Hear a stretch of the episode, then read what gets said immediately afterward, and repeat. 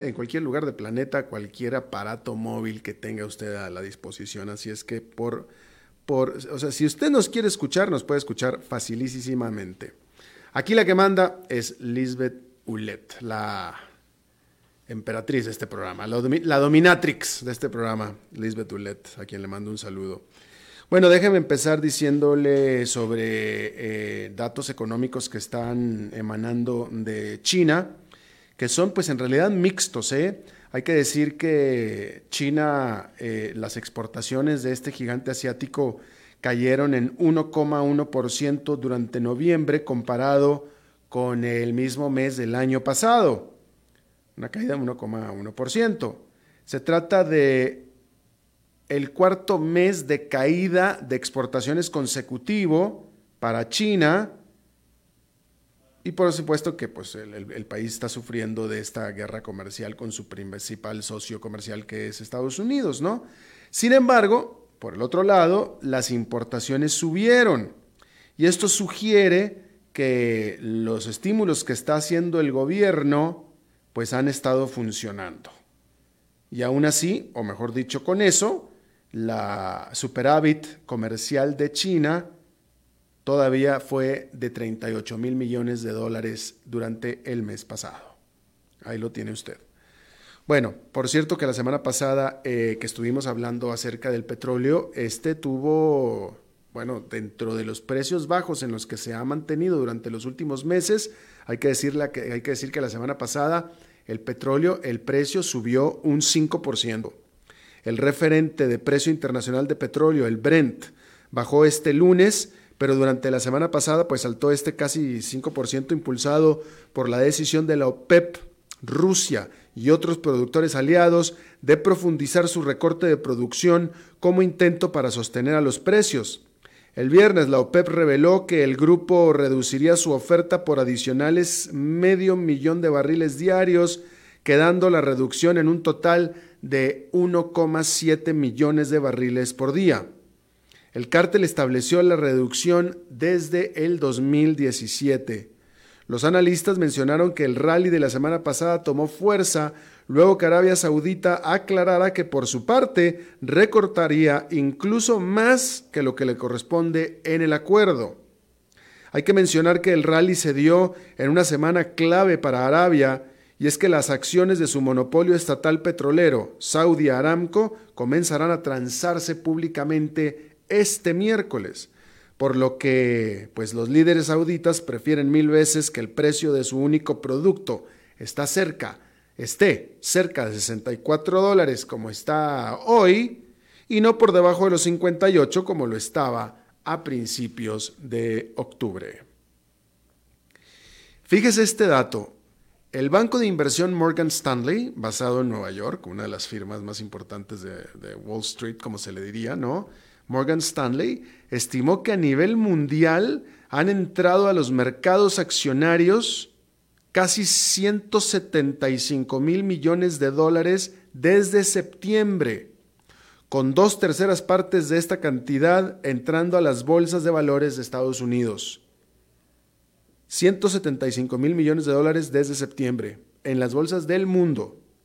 En un reporte a sus clientes, el banco, Morgan Stanley, estimó que mientras que los bancos centrales del mundo sigan inyectando liquidez como lo vienen haciendo y proveyendo que no se rompan las negociaciones en la guerra comercial, este flujo de dinero continuará. Y hablando de la guerra comercial, hay que decir que este domingo, este próximo domingo 15 de diciembre, entran en vigor la última tanda de aranceles a productos importados desde China por parte de Estados Unidos. ¿Sí? Y que son productos, estos, esta tanda de productos y esta tanda de, de aranceles serían sobre productos de consumo, con lo que entonces eso sí le afectarían directamente y por primera vez al bolsillo del consumidor estadounidense. Estamos hablando de computadoras, estamos hablando de teléfonos celulares, estamos hablando de cosas que compran los estadounidenses o el consumidor estadounidense en la tienda. Hasta ahora los aranceles de la guerra comercial se han venido eh, imponiendo sobre productos de, materia prima, productos básicos, etcétera, que no son los que compra el, el, consumidor, son los que compran las empresas que hacen productos al consumidor. Entonces todavía no se ha reflejado directamente al bolsillo del consumidor, pero eh, presuntamente, si es que entran en vigor esta última tanda de aranceles este 15 de diciembre, el domingo, eso sí le van a pegar directito al bolsillo del consumidor. Y como el consumidor es el que va a votar por Donald Trump, entonces es ampliamente esperado que con todo y la retórica bravucona y machista y machorra de Donald Trump, de que él está muy a gusto con la guerra comercial y que incluso llegó a decir hace tan solo unos días, la semana pasada en Londres, que él perfectamente estaría a gusto con arrastrar esta guerra comercial hasta después de las elecciones del próximo año, lo, la verdad es que, de nuevo, quien vota por Trump es el consumidor. Y Trump no le va a hacer eso al consumidor. No va, es decir, no va a hacer que el consumidor se le hagan más caros sus productos, nada más por sus pistolas. Y por el contrario, él no quiere que el consumidor se moleste con él porque él está ya en campaña política. Lo que le estoy tratando de decir es que desde todo punto de vista, y a pesar de lo que diga y diga y vuelva a decir Trump con sus dientes, boca y lengua, la realidad es que a él, desde cualquier punto de vista, le conviene e incluso le urge un acuerdo comercial o cuando menos una paz con la China para que no entren en vigor estas eh, aranceles. Entonces, de aquí al domingo, y marque mis palabras, van a pasar una de dos cosas. O van a anunciar un acuerdo donde se van a arreglar, o van a anunciar una prórroga de estos aranceles. Pero de que no se establecen estos aranceles el domingo, no se establecen. Sería para Trump darse un balazo en el pie. Y Trump no va a ser, especialmente Trump, digo ningún político, pero especialmente Donald Trump, especialmente este político, no va a hacer absolutamente nada que ponga en riesgo su reelección el próximo año. No va a hacer nada. Así es que ahorita él cree o piensa o calcula que la está jugando bien con su retórica bravucona, todavía hasta la fecha, ¿no? El, de, de bully, ¿no? Este, digo, lo digo porque está totalmente herido a él le conviene a todas luces, China lo sabe, un acuerdo comercial ya antes del domingo, y él, sin embargo, dice, no, yo estoy muy bien, yo estoy muy a gusto, a mí no me pasa nada. No, yo sé, tal vez me afecte, pero no me importa, yo lo hago de todos modos, aquí vamos a ganar, etcétera, etcétera. Nada, no, de, mí se acuerda. De aquí, de aquí al viernes vamos a estar informando que hubo una prórroga o un acuerdo de este tratado, de, de, esta, de estas negociaciones comerciales, porque eso es lo que a él le conviene. Y China lo sabe. Y es más, cualquier acuerdo que se haga va a ser bastante a favor de China, precisamente por la misma circunstancia que le estoy diciendo yo, porque China lo sabe. El tiempo está en contra de Donald Trump, no de China. Bien, Cambiando de tema, son ya casi seis años los que han pasado desde que Rusia invadió a Ucrania y se anexó a Crimea, iniciando una guerra en la región de Donbass que hasta ahora le ha costado la vida a 13.000 personas. Bueno, pues ahora el presidente de Francia, Emmanuel Macron, está intentando que se restablezcan las negociaciones de paz que hasta hace unos meses se consideraban muertas. Este lunes fue el anfitrión, Macron, fue el anfitrión de Vladimir Putin, el presidente de Rusia que comenzó, que comenzó la guerra, de Volodymyr Zelensky, que es el presidente de Ucrania que prometió ponerle fin a la guerra. También estuvo la canciller alemana Angela Merkel, quien fue la principal impulsora del acuerdo de alto al fuego original. Y bueno, pues Ucrania ha tenido que hacer concesiones para lograr que Rusia accediera a sentarse en la mesa, entre ellas el sacar algunas de sus tropas de la línea de guerra.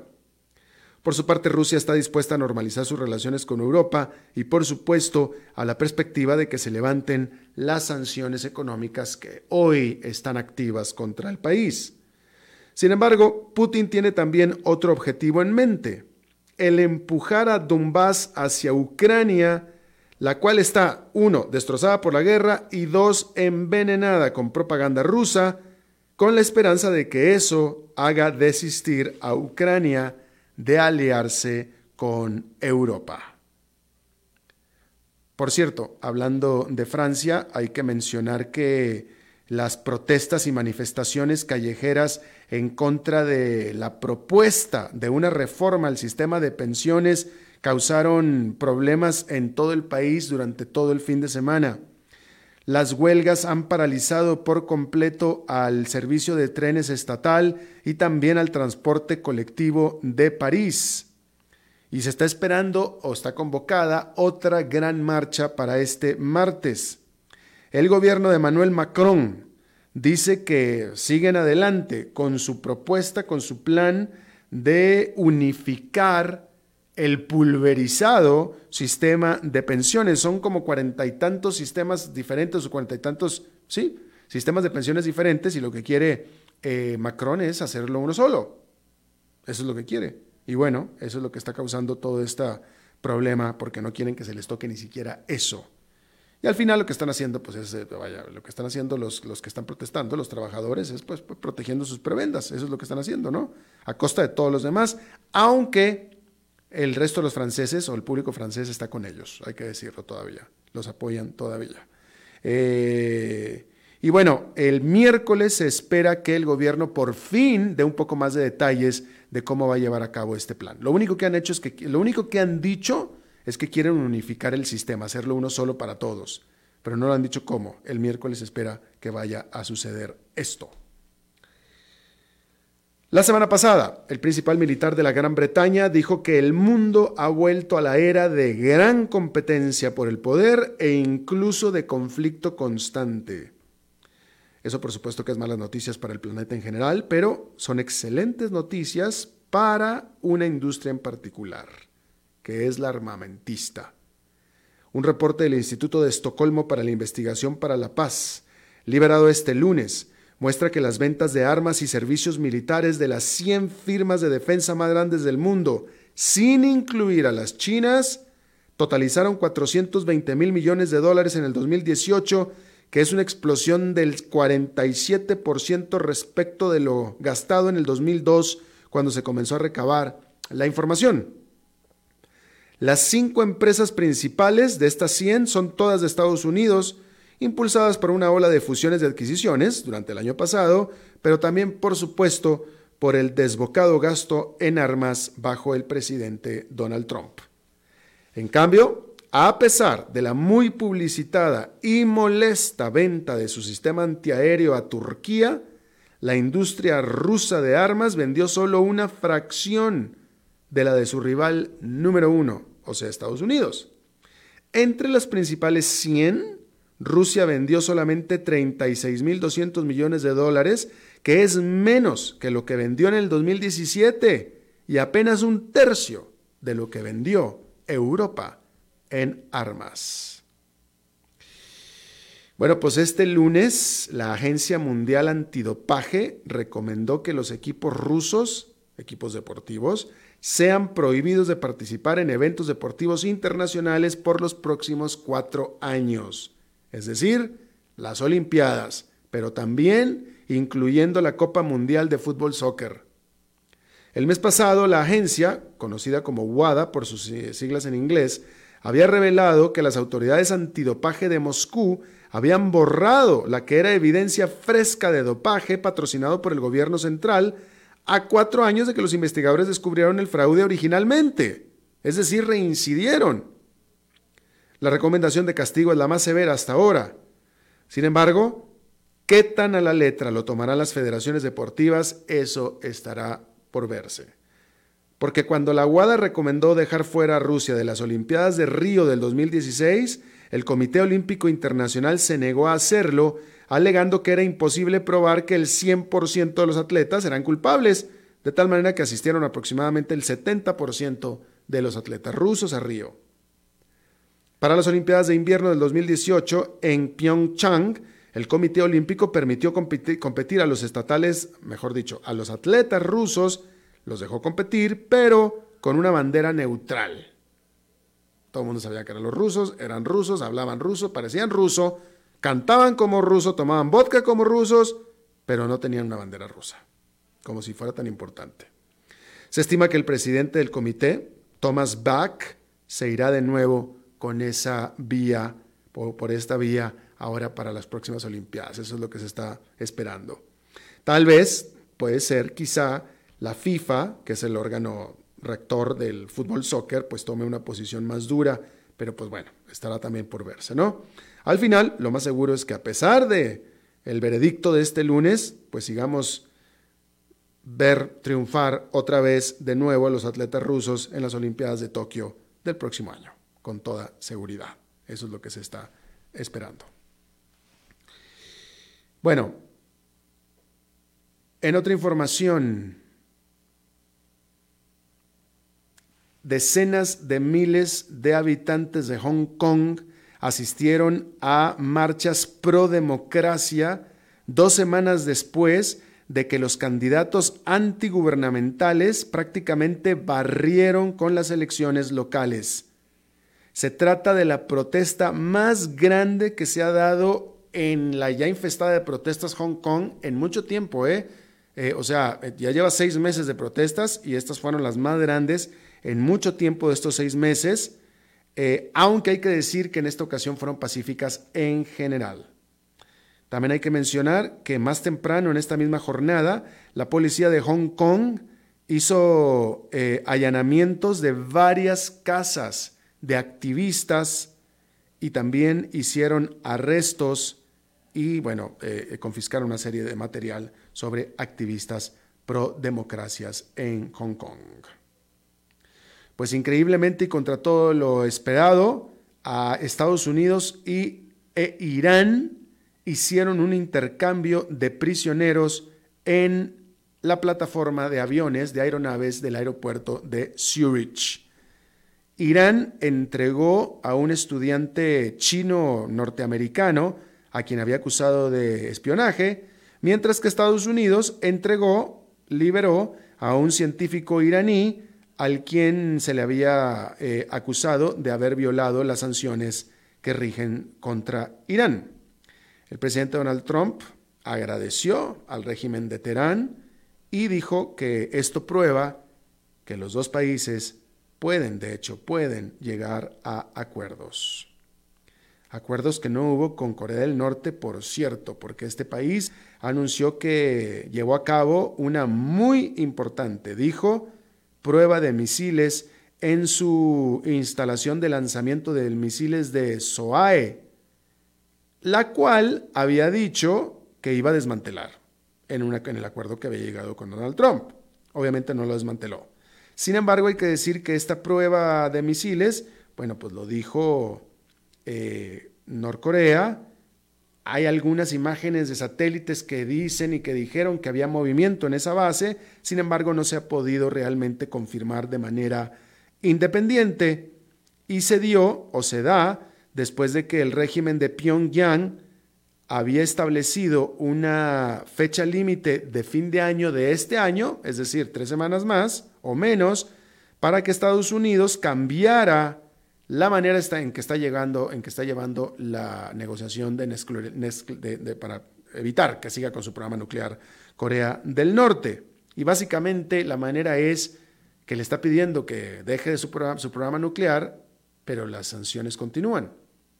Y Norcorea decía, bueno, quítame las sanciones y platicamos, pero primero quítame las sanciones.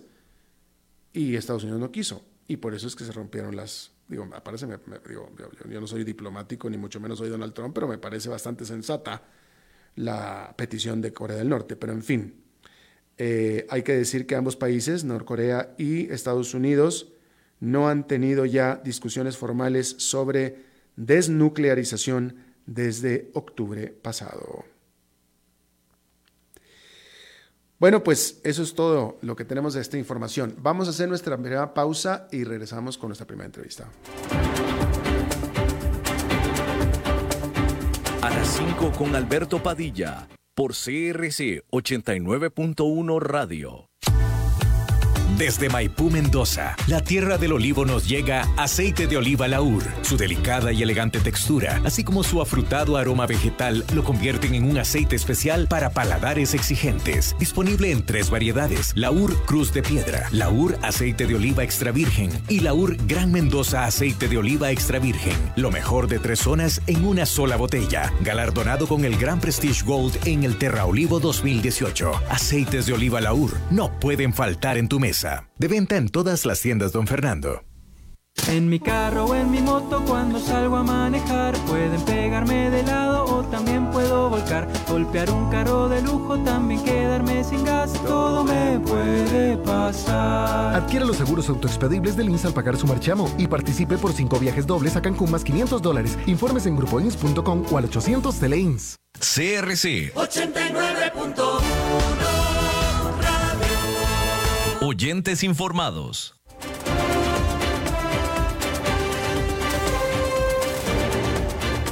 Seguimos escuchando a las 5 con Alberto Padilla. Gracias por continuar con nosotros. Este lunes eh, es, es todavía el Día Mundial contra la Corrupción. Y por ello la Cámara de Comercio Internacional, aquí en Costa Rica, realizó un evento esta mañana en el que se destacó la nueva ley de responsabilidad de la persona jurídica sobre cohechos domésticos, soborno transnacional y otros delitos, ley que está en vigor desde el 11 de junio de este año. Según la Cámara es importante la aplicación tanto de la ley como de los acuerdos comerciales actuales para poder cumplir con las condiciones, pues por ejemplo, exigidas por la OCDE que está tan de moda en este momento. El papel del sector privado en este tema es vital para el ingreso del país a este grupo de países y está con nosotros María Amalia Guillén, presidenta ejecutiva de la Cámara de Comercio Internacional de acá aquí en Costa Rica. Eh, ¿Cómo estás María Amalia? Bienvenida. Muchas gracias Alberto y un saludo a todos los, los televidentes. Radio escucha. Radio escucha, radio escucha. Ibas a decir fanáticos, pero no, no, lo correcto es radio escuchas. Oye, a ver, cuéntanos, este, a ver, ¿de qué trata este esfuerzo que están haciendo eh, eh, ustedes y sobre todo que va muy dirigido hacia la empresa privada? Correcto. Eh, como decías, el 9 de diciembre la Organización de Naciones Unidas estableció que iba a ser el Día Mundial Anticorrupción.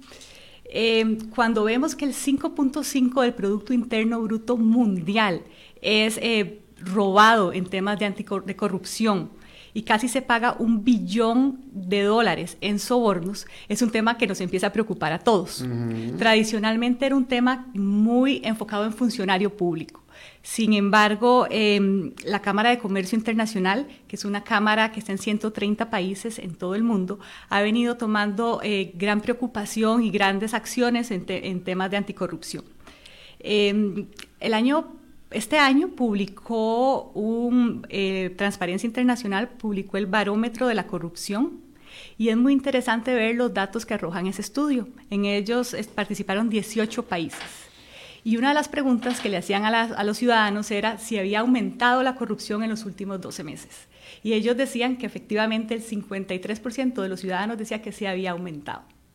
Entonces la siguiente pregunta es, bueno, ¿qué está haciendo el gobierno para eh, evitar esa corrupción? Y el 57% de los mismos ciudadanos decían que el gobierno no estaba haciendo nada. Entonces le preguntaban que, bueno, que, que, quién más podía hacer. Y eso arroja un número muy interesante. Decía que el 77% de los ciudadanos dicen que las personas que pueden hacer algo contra la corrupción son ciudadanos de a pie, como usted, como yo y como todos los que nos escuchan hoy. Entonces, con esos números, nosotros como empresarios en la Cámara de Comercio Internacional, tenemos una serie de normas a la disposición de quien las necesite, eh, en el cual permite que una empresa pueda, digamos, guiarse de cómo tener prácticas anticorrupción en su organización. Cómo evitar sobornos, cómo evitar tráfico de influencias, conflictos de interés. para eso? ¿Simplemente no acepta soborno y se acabó? Realmente es para evitarlo. O sea, es para evitar que sus empleados cometan sobornos, cometan este tráfico de influencias al interno de su organización. No, no, vaya, lo, que pasa es que lo, dije muy simple y a lo mejor tal vez con tono de sorna, pero, pero vaya, simplemente, si tú eres el presidente de la empresa, le dices a tus gerentes, señores, el que cometa un acto de soborno se va a la cárcel. Punto, se acabó. ¿se necesita un entrenamiento para...? No, o sea, ¿necesito yo como ejecutivo de una empresa un entrenamiento para evitar que me ofrezcan un soborno? Bueno, cuando eran cinco personas en una empresa, no, pero cuando tienes una organización muy grande y en ese evento que tú mencionabas hoy hubo empresas muy importantes de Costa Rica como FIFCO, estuvo también Tigo y ellos nos contaban cómo entrenan a sus empleados para que sepan qué está bien y qué no está tan bien. Porque muchas veces en el tema de la corrupción hay una línea gris que las personas necesitan saber qué está bien y qué no está bien en esos casos. Y te pongo un ejemplo, pedir un permiso para que salga rápido una gestión Muchas veces caemos en la tentación de decir, bueno, pero si le damos una platita a ese funcionario para que nos salga más rápido, bueno, muchos países eso está bien, pero la ICC establece que pues eso es incorrecto. Y qué se puede hacer para que, digamos, también a nivel interno de las empresas se pueda, em, digamos, indicar que está pasando eso, que existan los canales de comunicación indicados en las empresas para que puedan llegar a sus jefes que dicen que está prohibido, porque muchas veces como jefe no te das cuenta de lo que están haciendo tus equipos de trabajo. Pero, es que me parece a mí, vaya, a ver, digo, lo que pasa que este, ya con los años que uno tiene a cuestas, ¿no? Y, y, con la experiencia en los países de América Latina, eh, donde, donde hay verdaderos actos de corrupción, entonces, pero, me parece a mí, es mi opinión, que hay que destacar entre lo que es un acto de soborno y una falta ética. ¿No? Este, digo porque, es decir, yo creo que donde, o sea, un acto de soborno yo creo que cualquiera lo reconoce, cualquiera sabe que está siendo sobornado, que está sobornando, cualquiera sabe que está siendo corrompido, corro, está corrompiendo.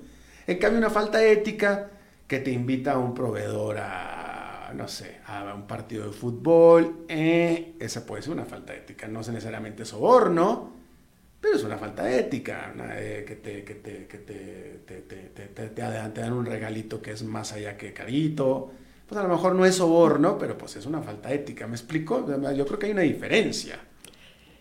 Hay una diferencia. hay, que educar para distinguir cuál puede ser una falta ética. La, el, la corrupción como tal es súper fácil de identificar.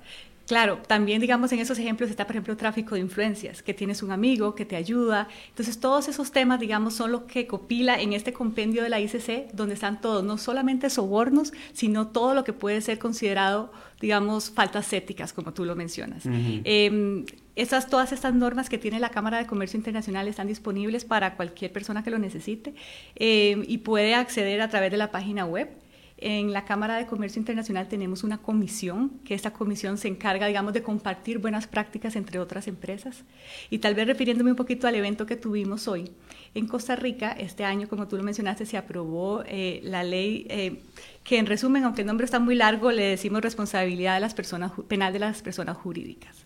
¿Qué significa eso? Anteriormente, una persona jurídica que cometía un acto de corrupción no tenía un proceso penal. una persona jurídica siendo una empresa. Siendo una sociedad anónima, una sociedad de responsabilidad eh, limitada, que se le descubría que había hecho, digamos, algún tipo, una falta ética o algún tráfico de influencias, un soborno, no se le eh, castigaba penalmente sino que llevaban un proceso civil y en el proceso civil, si se les notaba que cometían algo, pues tenían que pagar, digamos, alguna compensación de dinero. Sin embargo, con esta ley, y a raíz de que Costa Rica tenía que entrar a la OCDE y era uno de los requisitos aprobar la ley, la persona jurídica pasó a ser imputado penal. Es decir, ahora eh, comete un delito y es sancionado. Y las sanciones pueden ser desde que se le eh, saca de una licitación, se le prohíbe volver a participar en concesiones, por ejemplo, hasta la disolución de una sociedad. Entonces, ¿Qué ha hecho también la ley que establece que si tú como empresa, si tu empresa tiene, por ejemplo, programas de cumplimiento, programas, ha, hecho todo, digamos, las políticas y las directrices para evitar este, los incumplimientos éticos y la anticorrupción, se puede disminuir la pena. Entonces ahora estamos en un trabajo de capacitación para que las empresas por lo general las empresas grandes ya tienen de estos programas, pero que las empresas medianas y pequeñas también estén preparadas para poder hacer frente a la ley. Claro. Ahora, eh, a ver, digo, no, no, no, voy a, no voy a decir que los ticos son unas este, madres de la caridad, ni mucho menos, pero la verdad que me parece a mí, históricamente, o sea, por mi historia con Costa Rica, por la relación que he tenido con Costa Rica y ahora, por supuesto, que viviendo aquí, este, pues Costa Rica es de lo más, de lo menos corrupto que hay en América Latina. Estoy hablando en general. O sea, aquí la corrupción no es tan rampante y tan común y tan abierta, tan aceptada como en otros países de América Latina, para nada. O sea, aquí, aquí, aquí nadie se le ocurre corromper a un policía, por ejemplo, a un policía de tránsito. Cruzas la frontera y es automático que corrompes al policía de tránsito, por ejemplo, ¿no? Sí, pero es muy interesante cuando vemos las cifras del barómetro ya referidas a Costa Rica. La percepción es que el 49% de los ciudadanos costarricenses consideran que la corrupción ha aumentado en los últimos 12 meses. La percepción. Sí. Y muchas veces también como empresarios hay que cuidarse en el tema de reputación. Porque, por ejemplo, eh, la reputación al final, digamos, se construye día con día, las empresas lo construyen y es esa percepción que tienen, digamos, los ciudadanos de nuestra empresa, cómo nos ven a nosotros, que podría, digamos, destruirnos o llevarnos a ser exitosos en los negocios. Entonces, si bien vos, usted lo está viendo como, sí, los costarricenses son menos corruptos que el resto de Latinoamérica, la realidad es que la mitad de los costarricenses creemos que ha aumentado en los últimos 12 meses. Y es, ok, es, es índice de percepción, y lo entiendo. Y la pregunta, los datos que podemos tener, o sea, claro, claro que hay corrupción, está el caso del cementazo, hay cositas, hay cosas que, que, sí, que claramente ha habido corrupción, como digo, somos humanos, ¿no? En, en, Finlandia hay corrupción, ¿no?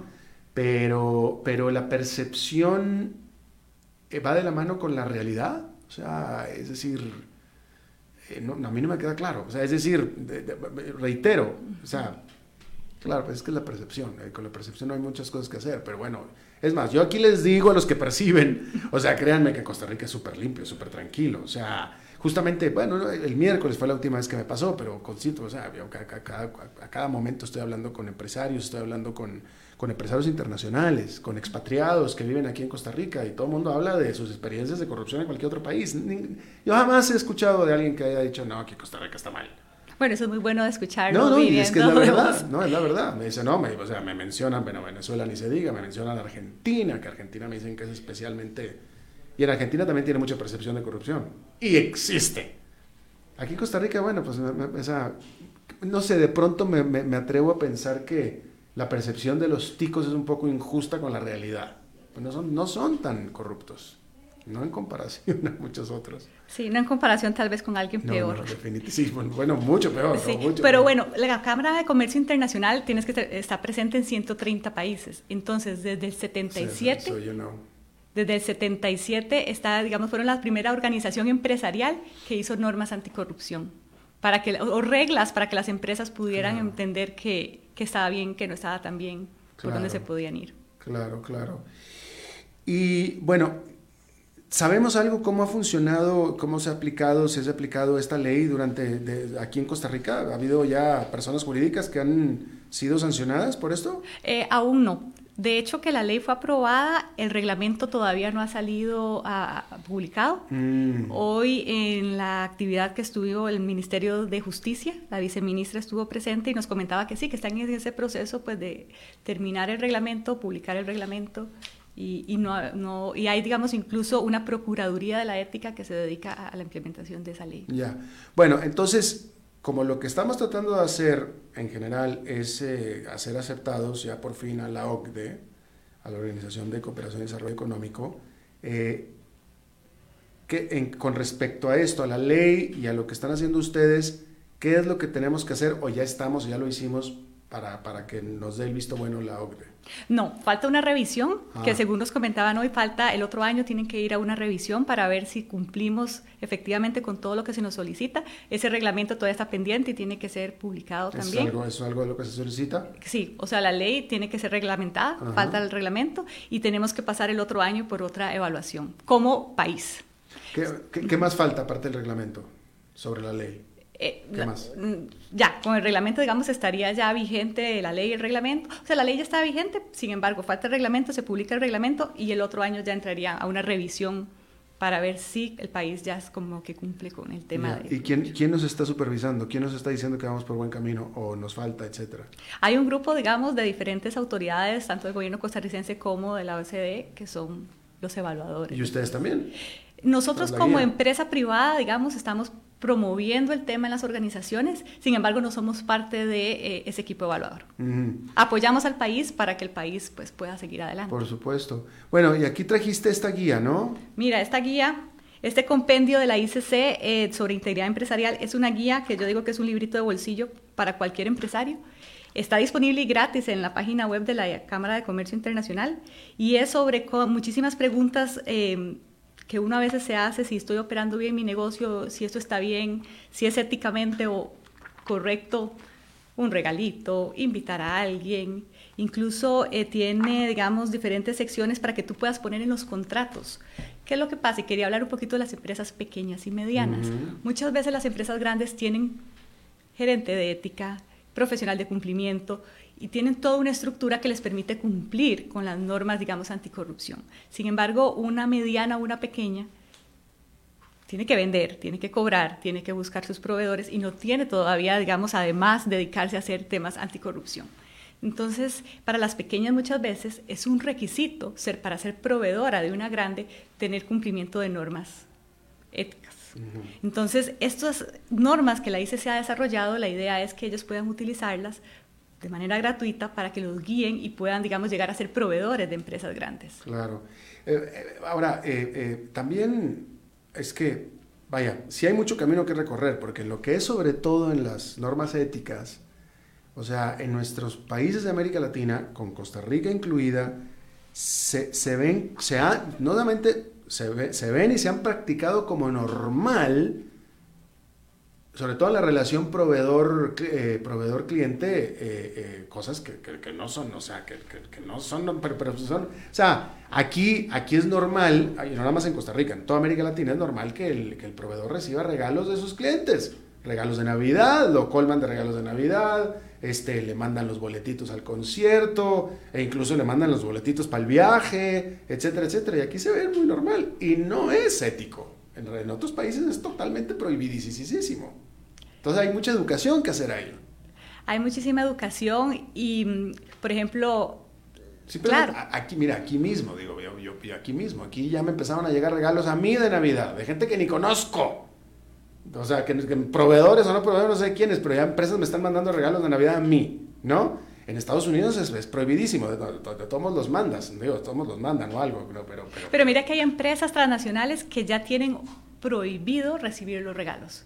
Y ya, digamos, nosotros, los proveedores, esas, sabemos que no podemos enviarle regalos a algunas empresas porque ya sabemos que ellos tienen prohibido recibir los regalos. Ah, bueno, eso es bueno. Pero sobre todo empresas transnacionales, que tienen operación en otros países. Todavía las empresas locales sí falta mucha educación, efectivamente falta muchísima educación. Creo que esta ley va a venir a promover que más empresas se capaciten porque con esos programas que tienen que tener internamente en las empresas, pues hay que aprender cómo hacerlos. Claro.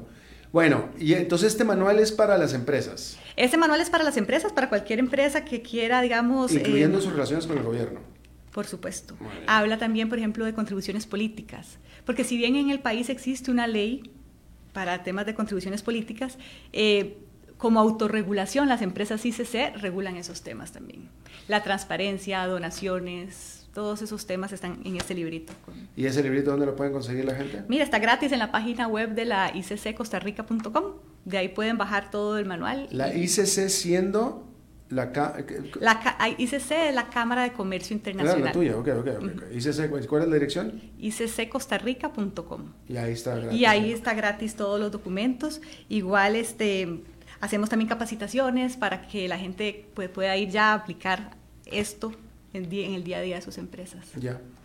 Bueno, pues este, te agradezco muchísimo, María Amalia Guillén, directora ejecutiva de la Cámara de Comercio Internacional de aquí de Costa Rica. Gracias por la visita y, bueno, ojalá tengan mucho éxito con esto. Muchas gracias. Hace falta mucha educación, como dices tú. Sí, es un trabajo que no se termina, pero bueno, tenemos las mejores intenciones de seguir con Gracias, bueno, muy amable. Bueno, vamos a hacer una pausa y regresamos con más.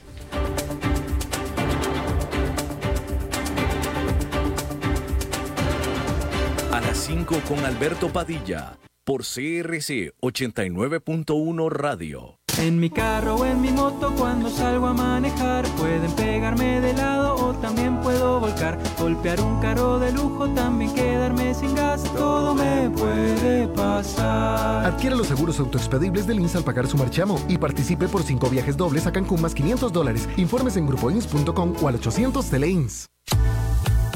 Desde Maipú, Mendoza, la tierra del olivo nos llega aceite de oliva laur. Su delicada y elegante textura, así como su afrutado aroma vegetal, lo convierten en un aceite especial para paladares exigentes. Disponible en tres variedades: Laur Cruz de Piedra, Laur Aceite de Oliva Extra Virgen y Laur Gran Mendoza Aceite de Oliva Extra Virgen. Lo mejor de tres zonas en una sola botella. Galardonado con el Gran Prestige Gold en el Terra Olivo 2018. Aceites de oliva Laur no pueden faltar en tu mesa. De venta en todas las tiendas, don Fernando. CRC 89.1 Oyentes informados.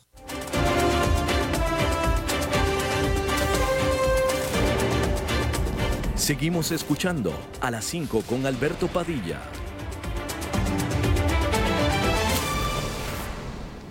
Bueno, muchísimas gracias por continuar con nosotros. Es lunes de Glenda Umaña, pero no está Glenda Umaña.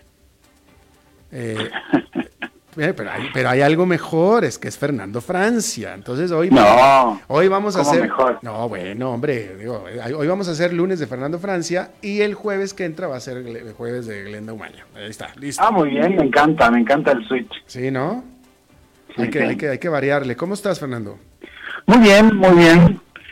¿Cómo estás vos este, en, la, en la silla de siempre? Eh, aquí estamos, todo bien, afortunadamente. Qué bueno, qué bueno. Pues fíjate que justamente el lunes pasado, que atendía a Glenda en una eh, muy interesante conversación, me di cuenta cómo ella eh, aplica, eh, bueno, todas sus dotes de, de periodista y de conocedora de historia para entrar a los temas, a veces duros, a veces fuertes, eh, desde un punto de vista de contarnos un cuento, ¿no? De, entonces nos empezó a contar el cuento de una persona emprendedora y nos fue dando detalles, nos fue generando escenarios de esta persona en El Salvador para después hablarnos de pues algunas cosas que están mejorando allá en El Salvador y algunas personas que han tenido que emigrar en otros momentos y que ahora están viendo a ver cómo pueden volver a generar negocios y generar este empleo también y generar pues eh, formas de vida en el propio en El Salvador. Entonces yo dije, mm, bueno, qué interesante cómo contar una historia que te querés referir a un tema, pero comenzás contando una historia más con más detalles, más profunda, más colorida. Y fíjate que hace mucho tiempo, allá en la antigua Grecia, un hombre muy observador estaba sentado solo, tranquilo, al fondo del salón de una taberna. Al caer la noche, decenas de parroquianos de la antigua Grecia, hace 2400 años quizás, iban llegando, algunos en solitario, otros acompañados. Del otro lado de la barra, o del espacio que había en ese tiempo, ah, estaba alguien que de forma entusiasta y acelerada servía unos vasos llenos de diversos líquidos en esa noche. El salón, algo a oscuras, con la niebla de diversos humos que emanaban distintos dispositivos de la época, era un buen lugar para pasar desapercibido, pensaba nuestro amigo observador. Una vez que el salón tenía un número importante de parroquianos, las historias comenzaban a contarse. Y allí los ojos de nuestro amigo, el observador, se dilataban y la atención se centraba en los relatos. De entre tanto ruido de copas y conversaciones, él trataba de escuchar algunas específicas, tomaba nota. Tomaba nota de quién las contaba, qué contaba y cómo las contaba. Sobre todo esto, cómo las contaba. A la semana siguiente, nuestro amigo observador volvió a la taberna. Identificó a algunos parroquianos de la semana anterior, que parece que eran clientes asiduos, y una vez que comenzaba la actividad, se salió de su rincón habitual y comenzó a preguntarles a esos mismos parroquianos si recordaban las historias de la semana anterior. Bueno, resulta que Aristóteles, nuestro hombre observador de hace 2400 años, se dio cuenta cómo contaban las historias la gente que eh, luego tendría eh, más impacto en sus, eh, en sus interlocutores, en su público, y que entonces esta gente podría recordar mejor esas historias. No todas las historias eran recordadas igual, por cierto. Esta, este cuento, un poco mito, un poco verdadero, relata una de las formas en que Aristóteles identificó lo que 2400 años después, es decir, hoy, seguimos repitiendo. La estructura de la narrativa, que ahora llamamos narrativa aristotélica, es la que identificó nuestro amigo observador Aristóteles en aquella época. Y algo de lo que contaba, eh, lo puso en su libro que se llama Poética, en uno de los tratados que habla sobre cómo se generan las distintas narrativas justamente, ¿no? Primer acto, segundo acto, tercer acto, puntos de giro y un montón de cuestiones de eh, que uno debería poder aplicar a un guion de una película o a una novela, un libro, pero también a una conversación y también a una, mm, una exposición en redes sociales, pero también a una eh, presentación ante una junta directiva o un discurso ante cualquier tipo de público, ya seas político, ya seas empresario, ya seas sindicalista, ya seas periodista, por supuesto, puedes aplicarlo también a las piezas narrativas del, periodismo narrativo tan en boga últimamente, aunque se publica poco en la prensa diaria. Así que estas historias de que Aristóteles estuvo poniendo mucha atención nos siguen sirviendo 2.400 años después. Eh, Alberto, ¿qué te parece que haya esa una, una herramienta que funcione durante tanto tiempo? Bueno, tú estás hablando, eh, en realidad lo que tú estás haciendo es hablar de la comunicación, del poder de la comunicación. Exactamente, exactamente. Y, y de cómo enganchar mejor con la comunicación. Lo que al final hacemos todos, no solo los que trabajamos en esto, sino todos, todas las personas hacen comunicación. por supuesto, no, no, claro, comunicación. Eh, eh, y que, eh, o sea, yo por experiencia, simplemente por la experiencia de, ser periodista, este, lo he visto.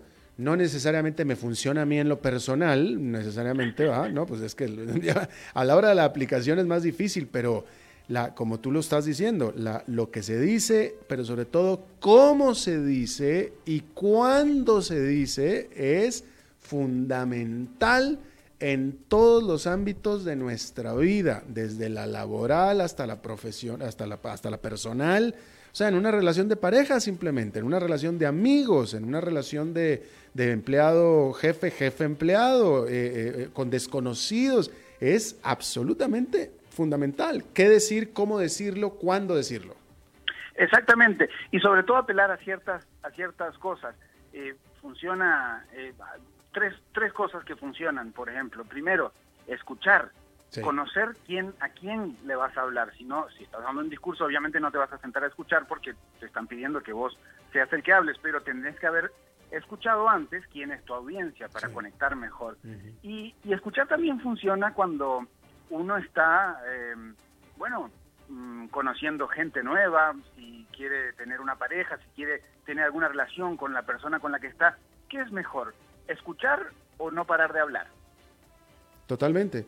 No, y, no puedes decir, no, tú, tú, tienes toda la razón, pues no puedes decir lo correcto si antes no escuchaste qué es lo que, qué es lo que, o sea, la única manera de poder decir lo correcto es sabiendo exactamente qué es lo que quieren escuchar la gente, la gente. Y para saber qué es lo que quiere escuchar la gente, tienes que conocerlos, tienes que escucharlos. Exacto, escuchar antes, escuchar antes. Por eso a los políticos les falta mucho escuchar.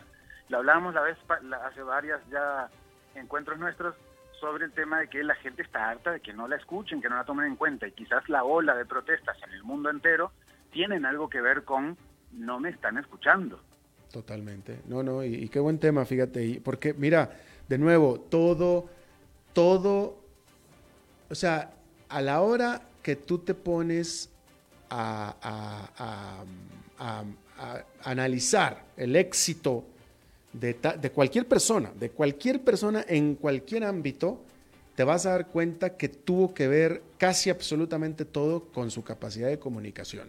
O sea, porque, o sea, Álvaro Vargas Llosa, pero también todos los demás, este Octavio Paz, todos los escritores, no es tanto la calidad de la historia que están contando, sino cómo la cuentan. Es la narrativa. la historia puede ser cualquiera. Exacto, la historia puede ser absolutamente cualquiera, es cómo la cuentan. Un, ejemplo... Hay una, escritora eh, afroestadounidense, Maya Angelou. Ah, Maya Angelou, claro. Que dice que la gente olvidará lo que dijiste, olvidará lo que hiciste, pero nunca olvidará cómo la hiciste sentir. Exacto. Exacto. Entonces los sentimientos también tienen mucho que ver. Y hace poco justamente estoy tocando este tema porque además estoy preparando un, curso sobre la, palabra famosa ahora es storytelling, ¿no? Storytelling, exactamente. Todo eso que estamos hablando, ¿no? Narrativa, storytelling, comunicar, comunicación, son toda parte de, de, esto mismo, ¿no? Y eh, bueno, preparándome para, para este curso que doy el miércoles, em, estuve como buscando todo este tipo de, de, de detalles, de, cosas en donde meter los sentimientos, o sea, hacer sentir a la gente, no eh, resumir cosas, ¿no? Cuando uno cuenta algo, generalmente hace resumen. Resumís una película, resumís un libro, resumís cualquier cosa, un encuentro, lo que sea. Pero poner escenarios en la mente de la otra persona es empezar a hacer efectivo este famoso storytelling. Mm, sí, ok, de acuerdo, ¿no? Y eh, otro ejemplo que a mí me encanta, este, ¿por qué? ¿Cómo es posible que haya doctores, doctores que, que, se, hacen, que se hacen ricos? O sea, yo, yo, me acuerdo cuando había doctores que se hacen millonarios, se hacen absolutamente ricos, pero es muy buen doctor y etcétera. Pero ya después, yo dije, ya después con mi experiencia dije, no, no es que sea muy buen doctor, lo que es es muy buen comunicador. Este doctor es tan doctor como el pobre aquel que vive en aquella esquina de aquel barrio que también es doctor. Lo que pasa es que este tiene mucho mejor capacidad de comunicación, es muy buen comunicador. Eh, eh, y eso, pues, por ejemplo, para poner un solo, o en los profesores, cuando tú hablas de a un estudiante, oye, ¿cuál es tu mejor profesor? Fulanito de tal. Y se el que comunicaba es que comunicaba mejor, es el que hacía la clase más interesante o los políticos. La clase de narrativa que usa el Pepe Mujica, por ejemplo, que te habla de igual a igual, de forma campechana, de forma muy, muy básica, o otro estilo también muy bueno de, em, de Barack Obama. Yo me acuerdo de su primer informe en el Estado de la Unión, que empezó a citar personas. Bueno, me acuerdo de fulana, dice, decía em, eh, Barack Obama, que me pidió esto, esto y lo otro, o que quiere esto y esto y lo otro y entonces ahí le decía a los congresistas, desde la voz supuesta de, personalidades eh, eh, eh, no conocidas, ¿verdad? Pero trabajadores, estudiantes, en fin, pues iba contando el, devenir de, de, la nación de Estados Unidos. Totalmente, totalmente. No, no, buen tema, este Fernando, te agradezco muchísimo, qué bueno que lo trajiste aquí a hablar esto, porque sí, el tema la capacidad de comunicación es absolutamente fundamental, desde nivel personal hasta nivel institucional. Exactamente. Muy bien. Bueno, gracias Fernando. Pura vida. Pura vida, maestra. luego. Hasta luego. Bueno, por cierto que em, eh, no sé si usted ya vio la película en Netflix, la película de Netflix de Irishman. Supongo que en español eh, eh, se llamará El Irlandés, o si no, la película es The Irishman, que acaba de estrenar Netflix apenas hace dos semanas, o no más que eso, que es esta película de Martin Scorsese, director, y que junta otra vez a las estrellas que ya antes había juntado en otras películas también sobre la mafia, eh, Robert De Niro, Joe Pesci, ahora con Al Pacino también. yo se la recomiendo muchísimo. yo había escuchado algunas cosas negativas de la película, sobre todo por lo larga que es, dura tres horas y media, y por lo lenta, porque supuestamente como que es lenta, ¿no? Pero yo la empecé a ver, ya voy en la mitad, no, no, no, me la, no la pude eh, ver toda, desafortunadamente, pero yo se la recomiendo muchísimo porque desde mi punto de vista es un documento histórico. O sea, ese es una, es, que es justo lo que a mí me gusta ver. A mí me gusta ver mucho documentales y películas biográficas y esta es la historia de la mafia italiana de Estados Unidos eh, de los últimos, bueno, de los últimos, pero de los años 60 y 70 de la voz de uno de los del mafioso que estuvo ahí. Y habla de, Jimmy Hoffa y de John F. Kennedy. Y, y, es historia, a mí me parece, me parece fascinante, porque es pura y simplemente historia y está muy bien realizada. Y yo se la recomiendo muchísimo, The Irishman Netflix. Bien, eso es todo lo que tenemos por esta emisión de A las 5 con Silvio Alberto Padilla. Muchísimas gracias por habernos acompañado. Espero que termine su primer día de la semana en buena nota, buen tono. Nosotros nos reencontramos en 23 horas. Que lo pasen muy bien. Este programa fue presentado por Bodegas y Viñedos La Iride porque siempre tendremos con quién celebrar.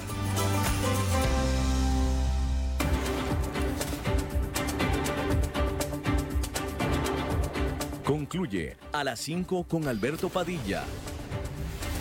Un programa diseñado con el objetivo de llevarte diariamente un tema de actualidad, acompañado siempre de reconocidos editorialistas, de lunes a viernes a las 5 de la tarde por CRC 89.1 Radio.